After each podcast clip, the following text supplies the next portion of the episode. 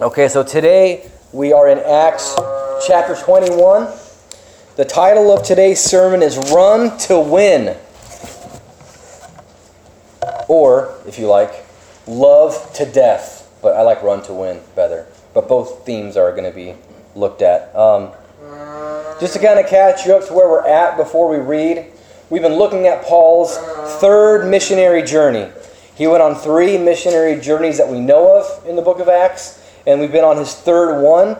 It started in a place called Antioch, and he, he kind of went up from there. There's this whole Mediterranean Sea, if you know the map. He kind of went up from there, and he went through kind of north and then west through these regions of Galatia and Phrygia, and kind of revisited churches that he had planted before on a previous missionary journey. He came to Ephesus and ended up spending like three years in Ephesus. He, he started out teaching in the synagogue, and from there he went to this other school where he was able to teach more freely without the persecution of the Jews. And he was there for three years, and it says that through his ministry there, the gospel went to like all of that area of Asia to the point that any businesses that were built on idol worship for other religions, they were all losing serious money and they were causing riots because Jesus, the gospel was becoming so popular. Everyone was getting saved. No one was buying these idols anymore to worship them. These businesses were failing. It was a huge problem for the business world. The economic sector was, was struggling. Wall Street was in trouble.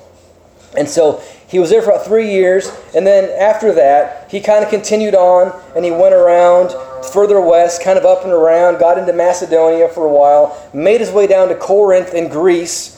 And I'm mentioning that now because in Corinth is where he wrote the book of Romans, which we'll mention later on because it's important to today's text. But he came down to Corinth, was there for a few months, wrote to the church in Rome, and then he continued. He actually had planned from there to sail back to Jerusalem.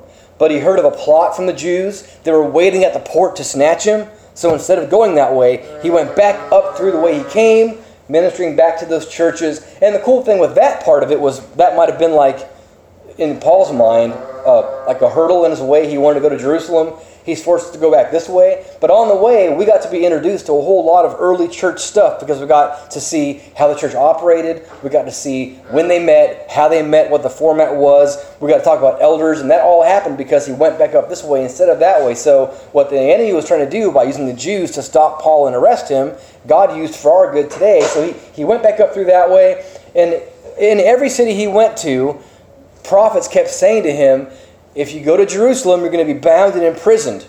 And they'd say, Therefore, please, Paul, don't do it. We don't want to lose you yet. And Paul said, Nope, I am a bondservant of Christ. I am called to serve him. He's called me to go to Jerusalem. I'm not only willing to do that, but also to die for the name of Jesus. I'm called to this, and it's worth everything, and I'm going. And they're like, Okay, God's will be done. So this whole trip kind of became like a farewell tour. If he was a band, this would be like the farewell tour of Paul. He's going around, visiting all the churches he planted, kind of saying goodbye to all of them. He had called the elders of Ephesus to himself to give them kind of final parting words. And that's where we pick up today. After they kind of, even Luke, who wrote this book, said to Paul, Please don't go. Paul's like, What are you doing weeping at my feet? Like, I'm doing this. Stop telling me to stop. So they all said, Okay, God's will be done. And that's how last week ended. So we pick up now in Acts 21, verse 15. After these days, we got ready. Again, we, because Luke is writing this book, but he's also part of Paul's team. So we got ready and started on our way up to Jerusalem. Some of the disciples from Caesarea, where they were, also came with us, taking us to Mnason of Cyprus, a disciple of long standing, with whom we were to lodge. After we arrived in Jerusalem, the brethren received us gladly, and the following day Paul went in with us to James and all the elders were present. After he had greeted them, he began to relate one by one the things which God had done among the Gentiles through his ministry. And when they heard it, they began to relate.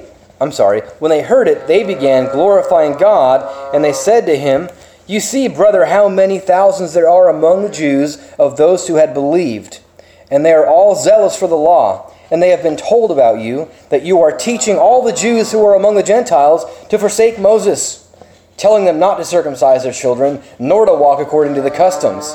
What then is to be done? They will certainly hear that you have come. Therefore, do this that we tell you. We have four men who are under a vow. This is a Jewish custom. Take them and purify yourself along with them, and pay their expenses, so that they may shave their heads, and all will know that there is nothing to the things which they have been told about you, but that you yourself also walk orderly, keeping the law.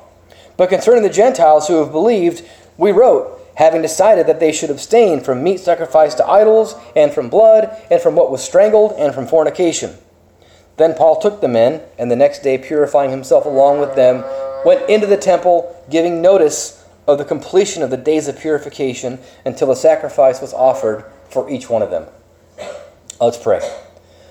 Heavenly Father, we thank you for this text, and we ask you today to do a miraculous work in our hearts to become people of love and people that are committed to the gospel and to the family of your Son. In Jesus' name, amen. Excuse me. What? Um, in verse 15, um, it says like some of the disciples of Caesarea campus. What mean? Like, there's a lot of things where they're pointing out that it's like. Those are the kind of questions you should wait till the end to ask because I might clarify that in my teaching. Thanks for the question, though. We'll get to it. Okay, so the first part of this, what I want to share with you guys that I've noticed that kind of stuck out to me as being really neat was just this sense of hospitality among Christians. We see here that Paul had been in this church, and here's now the answer to your question. Paul was in this church, and because they were planning to go somewhere else, they actually planned ahead and worked out where Paul was going to stay when he got there. And some of the disciples from this church actually went with Paul to take him there. They really took it upon themselves to carry Paul through this part of the journey. And I think that's a really great sign of, of hospitality. I mean, look how they cared for each other. They planned ahead, they found out who he could stay with, and they, they got help along the way. They took them there. And this is just a, it's a great example of, of Christian love when we care enough about one another to go the extra mile for one another. That's what you do when you really care about somebody. When you're a Christian and you know other Christians that are they feel called to something and there is something within your means to help them, what you do when you care about people is you do that to help them. You ask yourself constantly, what can I do to show other people the love of Christ through me? And that's what we see here. Um, and this is a great example, and it just stuck out to me like, wow, these disciples, you know, they've got families, they probably have jobs, they've got a church they're part of, and they literally just left it all to go with Paul and, and physically bring him to this person he was going to stay with. Maybe because Paul didn't know where the guy lived, who knows, but they, they went with him just to take him there. That's just a great thing. Um, it reminded me, for some reason, of a guy named R.C. Chapman. I've talked about him before. He's an 18th century, 19th century pastor in London.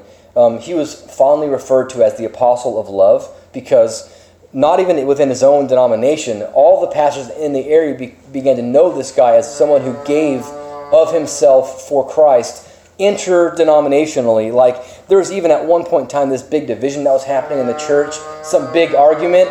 And even though R.C. Chapman was on one side and there was one main guy on the other side, these other people tried to go to this man and talk bad about R.C. Chapman. And this guy said of R.C. Chapman, leave that guy alone. We talk of the heavenlies, and that man lives in them. So even though he was very serious about theology, he lived a life of love that gained everyone's respect. And he actually, he used to be a lawyer, and he sold his business, and he bought this huge house and he turned it into a ministry of hospitality. He told every church in the area, again, interdenominational, if you have any pastors that need a place to stay or any missionaries coming into town, I will put them up. And he would seriously serve these guys. They'd come into his house. He'd ask them to keep their boots outside. He'd, he'd, get up before them, do his own time with the Lord, then scrub all their boots, then make all their breakfast, then lead a Bible study for them and just to talk to them and minister to them. It was part of his calling was just to serve others in that way. He lived a whole life of just giving and loving, but he still took Saturdays to do woodworking. So no matter, it's a good point to, to keep in mind that even someone like that, you need time to yourself to recoup. That's why Christ would go away with alone with the Father and pray.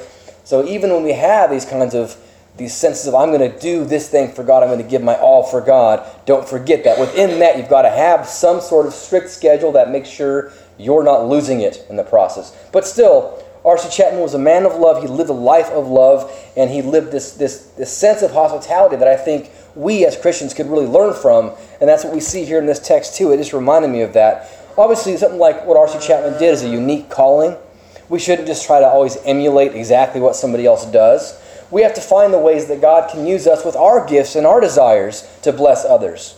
But I do think we can think of men like that, or we can look at the disciples here and how they were so hospitable and so caring for Paul's ministry, and we can just ask ourselves are there things that I could be doing easily that are within my means to do to help somebody else in, in their calling? That we all should be asking that question.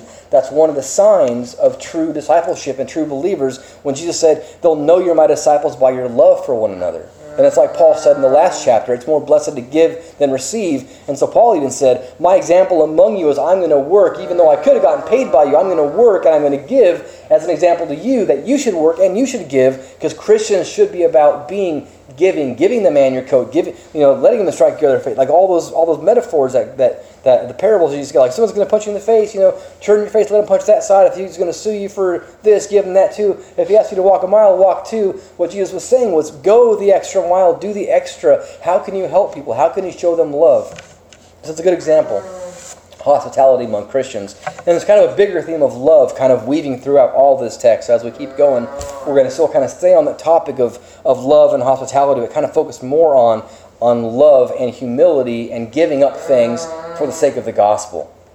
So you'll notice in these first couple verses as well that when they got to Jerusalem in verse 17 it said, The brethren received us gladly. That's actually a very interesting point.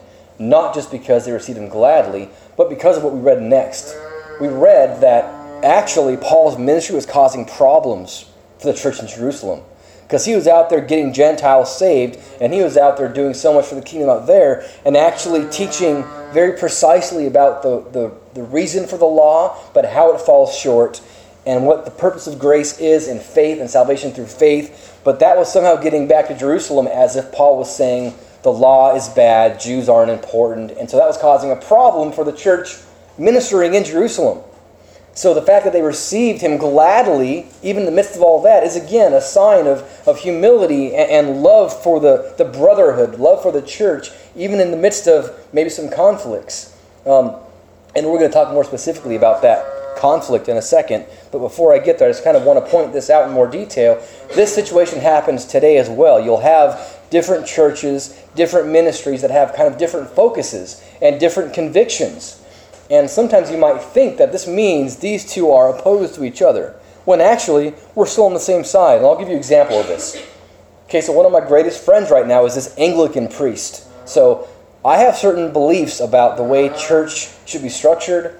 I have certain beliefs about how worship services should be held. I have certain beliefs about how a church should feel and how it should be. And this friend of mine has totally different views about that as far as liturgy and tradition.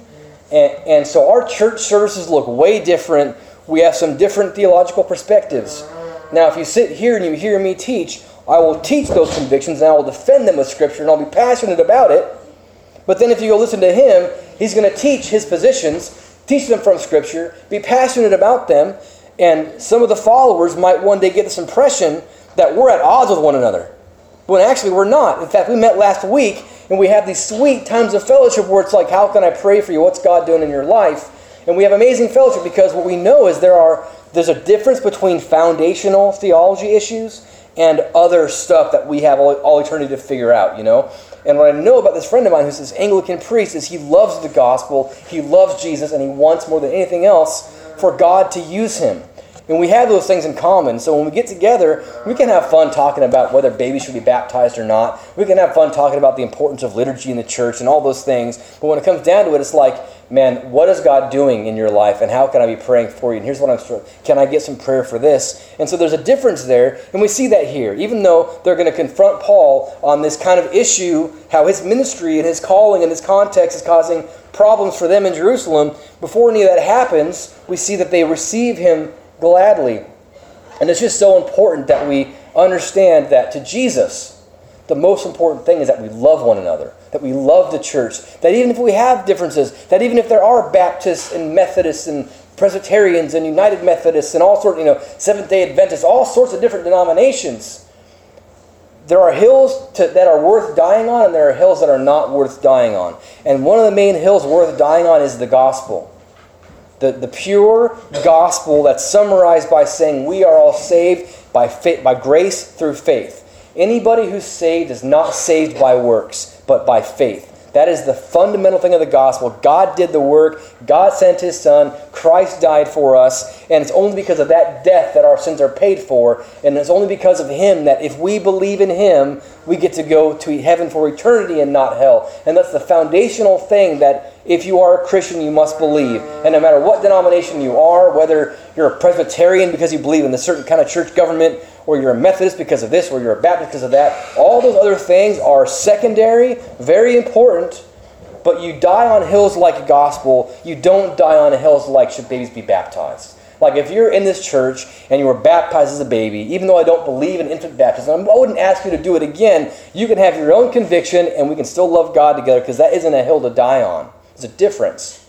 So important that we understand that. So we're going to see here that the church tries to do that. They try to, to unite and show unity and then kind of still work out this, this problem they're having now. So in verse 18, the following day, Paul went into James, and all the elders were present. And after he greeted them, he began to relate one by one the things that God had done among the Gentiles through his ministry. And when they heard it, they began glorifying God. So, see, isn't that neat? we're going to see in a second that there's this conflict they have to talk about. They've got to kind of confront Paul on some things. There's been some headaches that Paul's caused from his ministry. But before that, they're listening to what Paul's doing in these Gentile places, and uh, everyone's getting saved, and the Holy Spirit's falling on them, and they're speaking in tongues, and God's doing miracles, and they're just glorifying God. They're like, thank God. And it reminds me again, like, so I, am part of this really unique fellowship in Kannapolis. I don't, have, I don't want to keep bragging, but I mean, just imagine this, okay? You get a Baptist you get a you get a Catholic. You get a United Methodist. You get an Anglican, and then you've got me. And we're sitting together, and they say, "Hey, how's your ministry going?" And I'm like, "Hey, you know, a couple more people came, and all of them do this. Oh, praise God!" Can you imagine different denominations praising God like that when your ministry succeeds? It's phenomenal. Like a few years back, we got to give away all these bikes in in, a, in the Lockmill housing area and Pastor Keith from Eva Drive Baptist gave me those bikes. His church wasn't using them. He's like, hey, can I bless your ministry? It's like we're we see that there's differences and we're not the same church for a reason, but it's still like, how can I help you? How can I pray for you? And even if we have this, like for example, I feel called to not get paid by the church. I feel called to work. That doesn't mean it's wrong for pastors to get paid by a church. So when my pastor friend tells me I'm struggling because numbers are down and so money's down and I can't really make my salary, and I'm like, I'm thinking, how, how can I help? I'm not thinking, well, see, you should have gotten a regular job like me, dude. You know, you don't judge someone else when you've got a specific calling. Theirs is different than yours. You can still love them. The, the, the hills to die on are the gospel hills. Stuff like that is like, I've got my calling, I'm ministering to a certain context, and we can still praise God for the victories that happen in these churches. Like when my friend Josh tells me that his church is growing, I'm like, praise God for that. I would never want to be part of it, but praise God for it, you know? I don't want to be part of a liturgical church. That's just not me, but people are there, they're growing in Christ. Praise God for that. And we should be mature enough as Christians to have friendships like that with people that are from different denominations where you can discuss these differences, but also discuss your similarities. So they glorified God when they see of Paul's success that he's having in these Gentile nations they're praising God for that. And now here comes the, the challenging part. At the end of verse 20, they say, You see, brother, calling them brother, you see how many thousands there are among the Jews of those that have believed, and they're all zealous for the law. Now here comes the problem. And they've been told about you that you are teaching all the Jews who are among the Gentiles to forsake Moses, telling them not to circumcise their children, nor to walk according to the customs. So this is a problem for the Jews. Because in the Jews' mind, Christianity is still the Jewish religion. Right? Jesus was a Jew. He came to the Jews. He's the Messiah prophesied from the Jewish scriptures. He's the fulfillment of the Jewish religion. Christianity is a Jewish religion. And so for Paul to be out there saying, forsake Moses, forsake the law, that's confusing for them. And what they're saying is actually true for the most part. Paul actually is saying these things for the most part, at least half truth.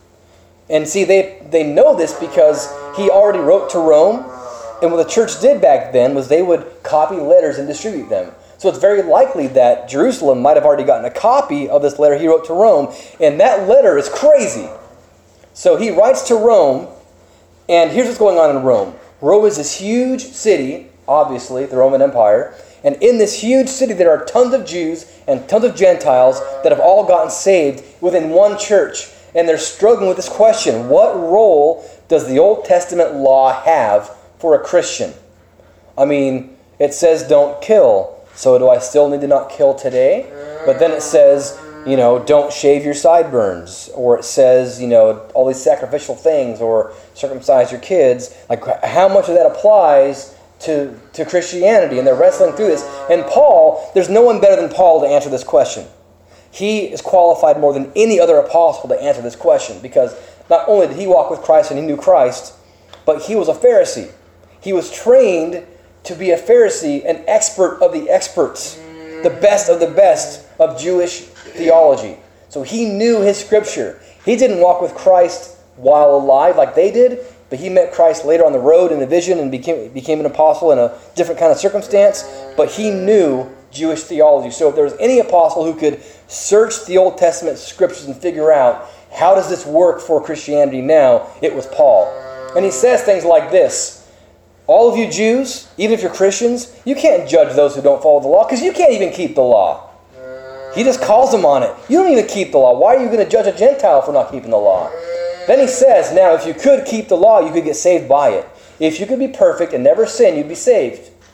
But then he says, but everybody sins. Your Old Testament says that. All have sinned and fall short of the glory of God. None of you have made it. So you who keep the law, just know that law can't save you.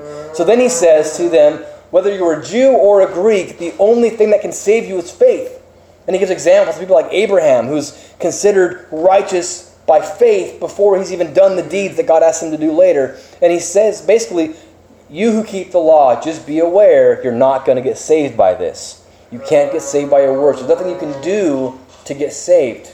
You have to just believe, and it's by faith. So he lays this whole thing out, but then he still says, but the law is good for a couple of reasons. Number one, it shows us our sin, it shows us our need for a Savior. Then he says also, the Jews are important. They're an important part of the history of the church. They're the ones who got us to the present point. They're the one who preserved these truths and carried these through these truths through all these crazy, horrendous, persecuting times. It's important. So he's saying, if you're a Jew, great, more power to you. Praise God. If you want to keep following the law, praise God, that's fine. Just know that it's faith that saves you. And then he says in Romans, but don't you, te- don't you dare try to put that burden on Gentiles. And he says things like, some of you consider one day more important than other days. Some of you don't consider any days. Like, just be, be convinced in your own mind. And the most important thing, getting towards like the end of Romans, is like, love one another. Don't do things to be a burden to one another. Don't stumble one another. Be sacrificial towards one another. Love each other. Don't allow these differences. Don't put burdens on the Gentiles. They're not part of your history. They don't need to get circumcised. So he said those things. And I mean, that's all of Romans. Sorry. I'm summarizing all of Romans for you. I got to find the verses later. Um, but so it's a very long and complex book, and Paul does a great job going through all of that. It's it's excellent, but it's difficult to understand. It'd be easy to imagine that when that letter gets back to Jerusalem, someone reads it and goes, Look what he's saying to the Gentiles. The law's not even important. Look what he wrote right here. And it kind of gets around that Paul's talking bad about the law. And so this is a hard thing for them to handle, and especially since the Jews grew up hating Gentiles and thinking that Gentiles were dirty and filthy, and like if you even walked on soil that was owned by a Gentile, you had to like bathe and so you couldn't go into the temple. Like they did not like Gentiles. And so now they're saved, but they're Jews, and the Jews aren't having to deal with this. Right? They're living in Jerusalem among Jews, they're saved now. They haven't had to really wrestle much with what is the role of the gospel among Gentiles. It's not a context they've had to deal with. Meanwhile, Paul's out there in this context, totally wrestling with solving it, theologically precise, just like really working through this stuff. But it gets back to them, and they're kind of confused by it. So it's kind of caused this, caused this, this, this issue. And so they ask the question, what can we do about this? Paul, we know you. We know you were a Pharisee. We know you love the Jews. We know you wrote in Romans that you'd give up your own salvation to save the Jews if, you, if that was even possible. We know you love the law. So how do we resolve this? And they come up with this idea. So let's read that together again. In verse 22, they say, So, Paul, what's to be done? They'll know you have come. And implication there meaning they're going to want to arrest you or put you to death because you're talking bad about them. Therefore, this is what we tell you to do. We have four men who are under a vow. Why don't you take them and purify yourself with them, and then even pay their expenses so they can shave their heads? And then all will know there's nothing to any of this thing, and that you like the law too, basically, is what they're saying there. But concerning the Gentiles that believe, we've already talked about that. We've decided that this is all that we're going to put on them. So they're agreeing with Paul that, yeah, we're not going to put all these burdens on the Gentiles. We understand that. We've already handled that. That was the whole council in Jerusalem, Acts 15. If you want to look back to that, you can look at that. They basically already resolved this. Gentiles don't need to follow the law. There's a whole council about it. So, like, yeah, we already solved that. We know that. But while you're here in Jerusalem, why don't you do something to show that you're not against Jews who still want to be zealous for the law? Now, I can imagine there's some problems for Paul with this. I can think of at least four things that might really be a problem for Paul with this suggestion. Number one, Paul's an apostle. And from all that we see in Scripture, all the apostles had equal rank. So who's James to tell Paul what to do? Who are these elders to tell Paul what to do? He knows what he's called to do. He knows he's preaching the truth. He doesn't need to answer to anybody. So pride could have been a stumbling block. I would have had a problem with that. Here I am saving thousands coming to Christ. They come back to Jerusalem. They want me to like pay for some guys to get their head shaved. Like, do you do you just hear what I just did out in the Gentile land, saving thousands of people? You want me to pay for them to shave their heads? Like, no, I'm an apostle. I'm I'm free of all that. That could have been one hurt, one hurdle. The second thing is, Paul could have argued successfully about his views and won the argument because he was correct. That's what all of Romans is. He could have done all that and said, Therefore, I don't need to do this. Why don't you just all teach your people better? Just teach them the truth. This is the truth. Just teach them. I, I shouldn't have to do this for you. You just teach them. He could have done that. Third, and this is maybe even more important, Paul might have been concerned that it might have hurt his message to do this. It might have been considered inconsistent among the Gentiles. He's now a leader a forerunner, an example, the apostle of all the Gentiles. He's been ministering among all of them for years, saying, You don't need to follow these laws, just follow Christ. And then they're going to hear that he goes back to Jerusalem and he's following the law again, like he hasn't among them for all those years. And except for that one time when he took a vow and there wasn't much said about it. And now he's like paying for these guys to do the thing. Is that going to seem inconsistent? Is it going to hurt his message? Is it going to hurt his street cred among the Gentiles? That's a serious kind of issue, you know? Like, I have a certain context here, and I preach a certain thing here, and I'm talking about a certain way of ministry here. And then if I have a pastor friend of mine who's full time ministry and he's struggling and I want to give him money, is that being inconsistent because I don't believe in that for my calling? Is that going to like affect, you know, like, so when you're serving in a certain context, and then you're brought outside of that context and you're ministering to somebody different, then it kind of changes how you do certain things. That is a legitimate question. Is this going to affect my reputation among those that I'm serving, that I'm called to serve?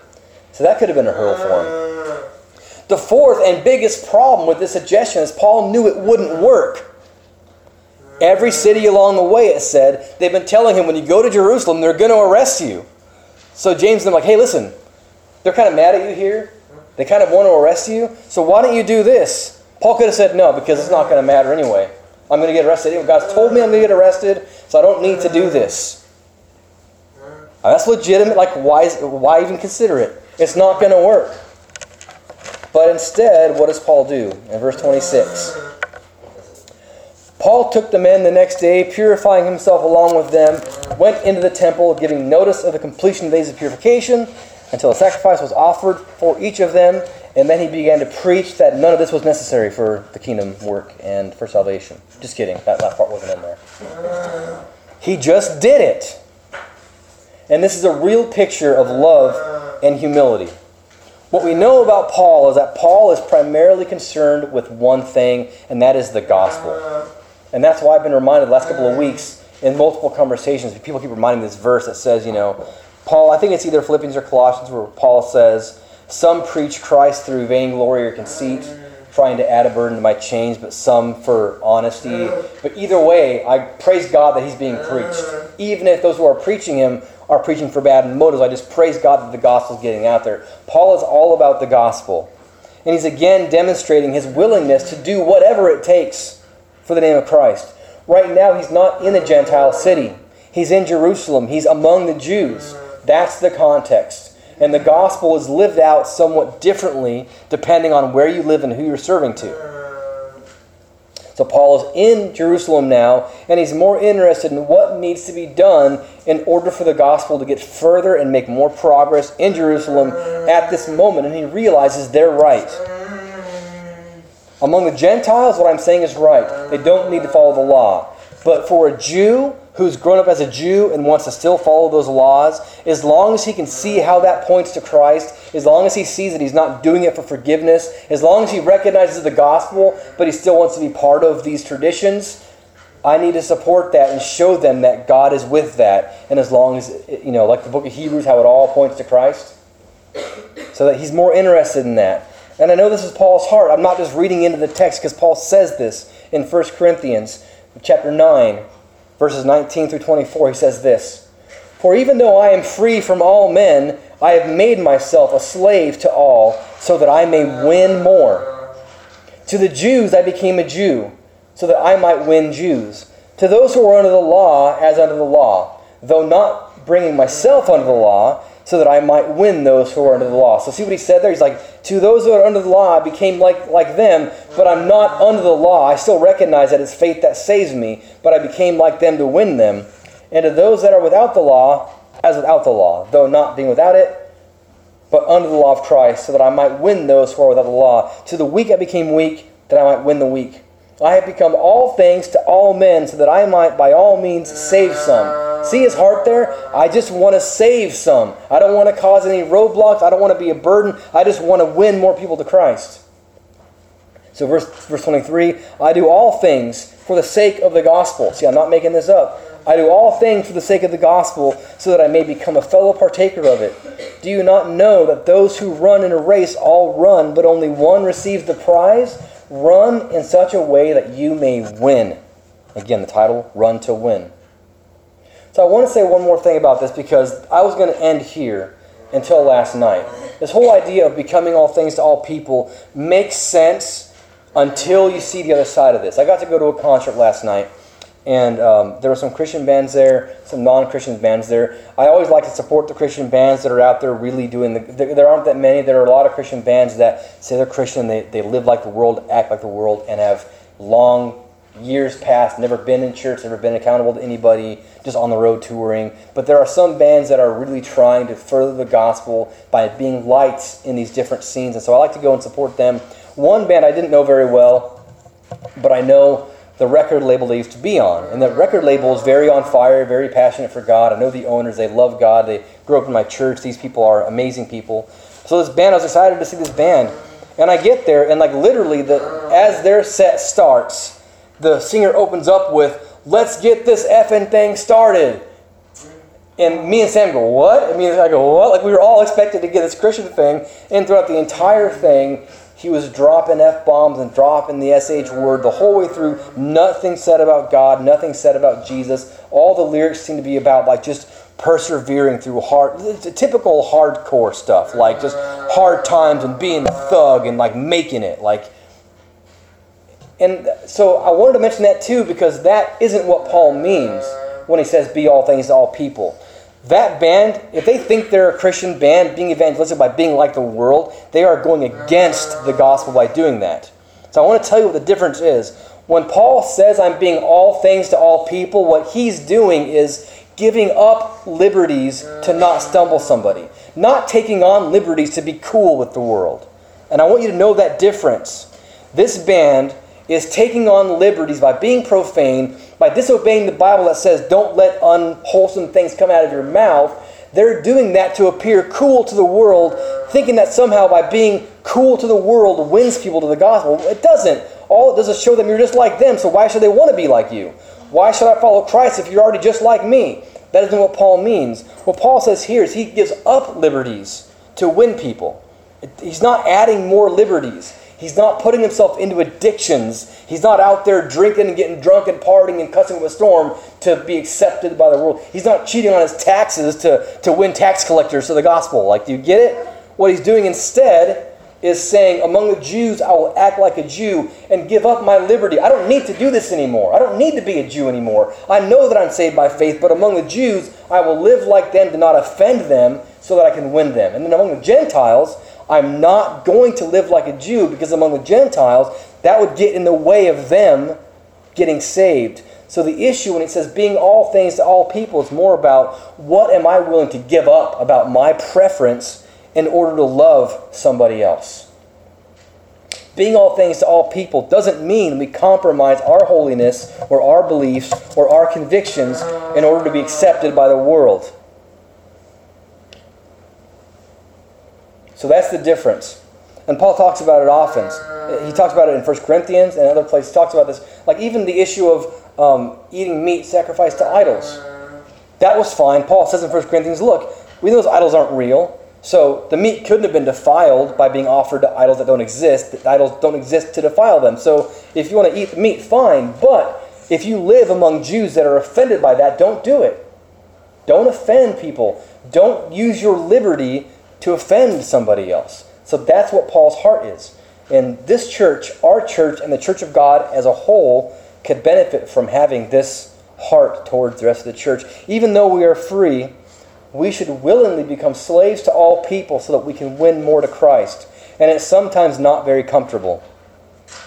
Sometimes God brings people, actually, most of the time, God will bring people into your life that He wants to bless for some reason he sees something in you he wants them to, to, to be blessed by, but there's going to be some sort of friction there because the enemy doesn't like that, and so it might be uncomfortable. And the question you should ask yourself is God brings someone into your life that you're like, okay, how do I, you know, ask yourself, what can I give up of my preference to help that person? What can I sacrifice and get out of the way so that the gospel can be lived in me and through me to that person? That's a, a better question than how can I make that person more like me? How can I help them to rise to my level? How can I get them to do things that make me more comfortable? The question is, what can I do? What can I give up so that the gospel can win these people? All things to win some. So, to close, in your walk with Jesus, run like somebody who wants to win. Don't run like somebody who doesn't care. It's not like PE where you've got to run a lap, but no one's even watching, so you're just going to stay in the back and walk with your friends and text on your phone while you're walking because oh, who cares? This is a real race, and we want to win. These songs we sing today are so great. Like, I mean, sorry, I love this stuff. Phil Wickham, like. I want to hear you say, Well done. I want to be welcomed in. I want to feel your love like sunshine on my resurrected skin. And like, when I'm going into heaven, I want to hear this music playing and the trumpet sound, and I want to hear you call my name, and so I'm going to run and I'm not going to quit. I love that line. Chasing after your heart, just like David did. I'll come running through the gates, looking into your face. I can hardly wait until you carry my soul, carry my soul away. And this whole idea of running through the gates, I remember having this vision one time. I'm not going to say it's a vision from God. I was just thinking about it. I was thinking about my walk with Christ as a battle because we're all soldiers and we're marching the whole, you know, these old Christian songs. I'm a Christian soldier. But I was thinking about how we're in this spiritual battle and we're all going to get to heaven one day. But think about what soldiers look like when the battle's won. They're not all wearing like new uniforms and you know beer bellies and like cigars out of their mouth and driving like Lexus, like luxury lifestyle. Like they're it's rough, you know. Like some guys might have made it, and some guys are getting carried by their friends and their legs are gone. They're getting carried to the finish line. And I was like, God, that's probably going to be me. Like, if I make it at all, I'm going to be that guy who's lost some limbs along the way because I struggle all the time. And so, this image of like, I just want to run through this, guy. I want to hear you call my name, I want to hear well done. Like, God, even if I am like limbless and they're carrying me on a bed into heaven and I barely, barely made it, I just want to keep running and I want to keep going and I want to see your face and I want to get there no matter what happens, no matter how hard it gets. And so run like someone who wants to win and ask yourself, with the people in your life, what can I give up in order to show God's love to this person? Let's pray.